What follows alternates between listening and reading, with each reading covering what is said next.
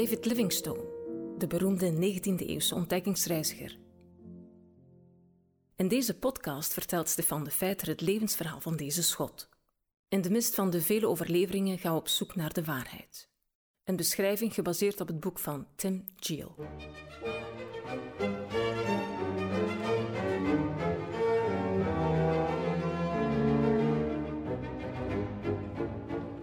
David Livingstone schrijft: als God mijn diensten aanvaardt, dan zal mijn leven beschermd zijn tot mijn werk gedaan is.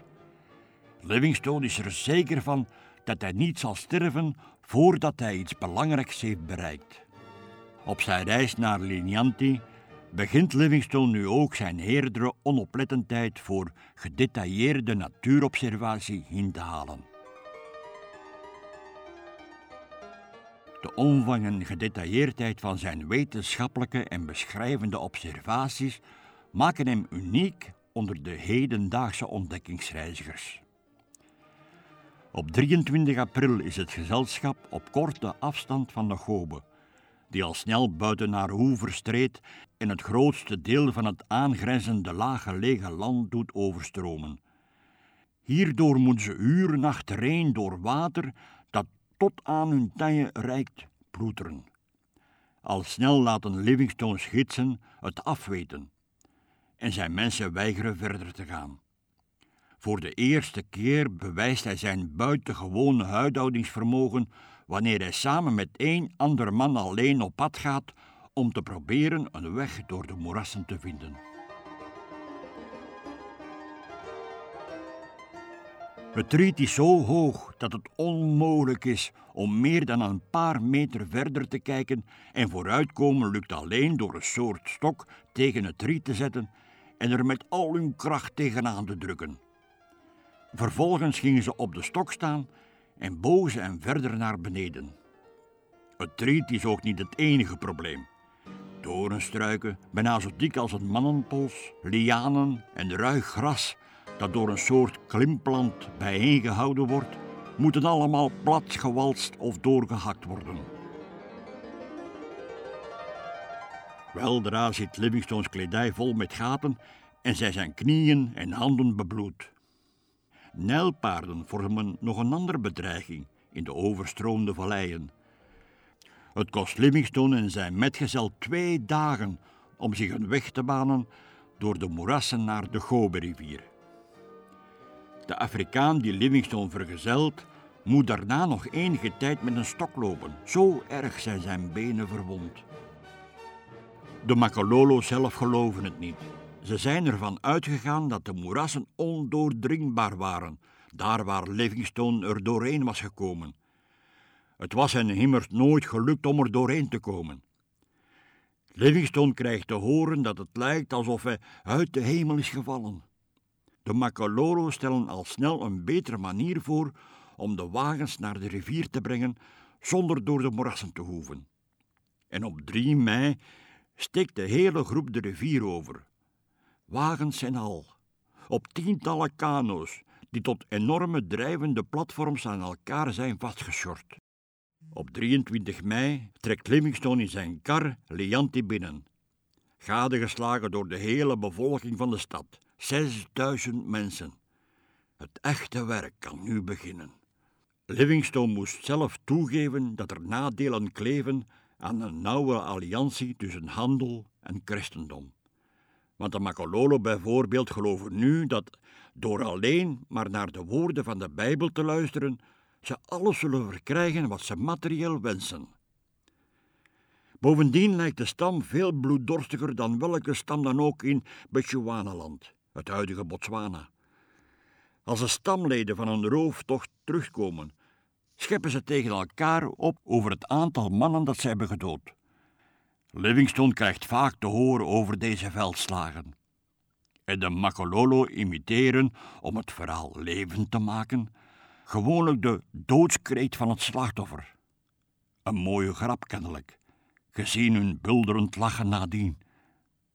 De volgende 10 jaar zal Livingstone, zoals nog zal blijken, veel meer last hebben van de Portugese slavenhandel dan van de Arabische slavenhandel. Pas in 1863 realiseert hij zich de omvang van de Oost-Afrikaanse slavenhandel. Aangezien de Britten nooit hebben deelgenomen aan de eeuwenoude Arabische activiteiten, is het geen onderwerp dat hen al te zeer bezighoudt, tot Livingstones onthullingen ervan.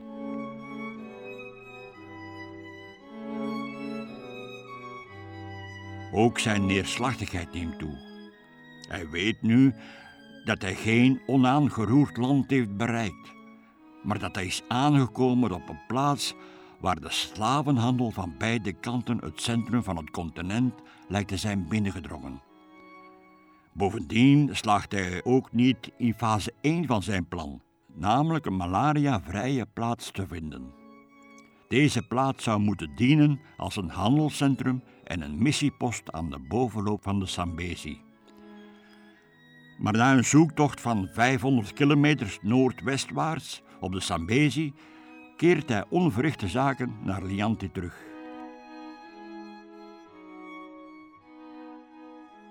Voor 1853 had hij nooit last gehad van malaria. Maar in de komende 4 maanden heeft Livingstone 8 koortsaanvallen. Zijn tong doet veel pijn. Zijn gezicht zit vol steenpuisten. Hij moet voortdurend urineren en zijn hoofd en maag voelen aan alsof ze ontploffen. En wat nog erger is, de koorts tast vaak ook de darmen aan, waardoor bloederige ontlasting en veel pijn wordt veroorzaakt. Men meldt dat de inwoners van het land buitengewoon veel ziek zijn. Livingstone vertelt het directiecomité van zijn zendingsorganisatie om de zaak niet als hopeloos op te geven. Hij schrijft: ik heb besloten om het tweede deel van mijn onderneming te volbrengen, namelijk het openen van een weg naar de kust. Hij sluit zijn brief af met de suggestie dat hij later waarschijnlijk wel een malaria-vrije handelszone zal vinden. Maar in zijn dagboek vertelt hij de waarheid. We moeten ons onderwerpen aan malaria en voor de rest op God vertrouwen. Hij staat dus voor een onoplosbaar dilemma. Livingstone slaagt er niet in een geschikte plaats te vinden voor missionarissen of handelaars om zich te vestigen. En zelfs als hij dan in het tweede deel zou slagen, namelijk een geschikte route vanuit de zee openen, zou dat nog steeds niet rechtvaardigen dat hij een grootschalige Europese penetratie naar het Afrikaanse binnenland zou mogen aanbevelen. Dit is een cruciale tegenslag. Want al zijn plannen berusten op de vestiging van Europese handel in Zuid-Centraal-Afrika. Zonder economische handel zal de slavenhandel niet kunnen worden beteugeld en zal de inheemse samenleving niet openstaan voor het evangelie. Met reden schrijft Livingstone ellendig: ik weet niet wat ik moet doen.